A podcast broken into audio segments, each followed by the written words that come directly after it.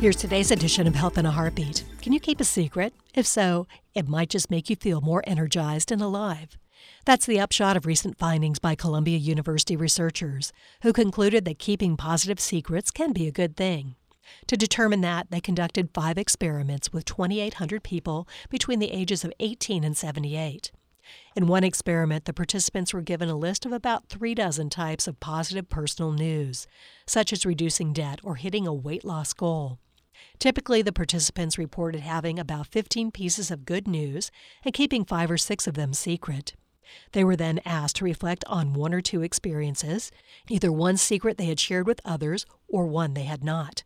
People who reflected on undisclosed good news reported feeling much more energized than those who had already shared their happy moment.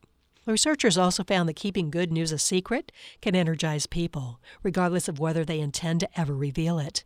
That may be because positive secrets can make someone feel good, and that's a known predictor of feeling energized. The researchers noted that feeling energized by a positive secret is also distinctly different than keeping a negative secret. That's because negative secrets can be emotionally depleting and cause worry over whether they will be revealed. But what about human nature? When we have good news, like a budding romance, many share it all with their friends or plaster it on social media. Yet the researchers say there's more personal benefit in being patient and discreet.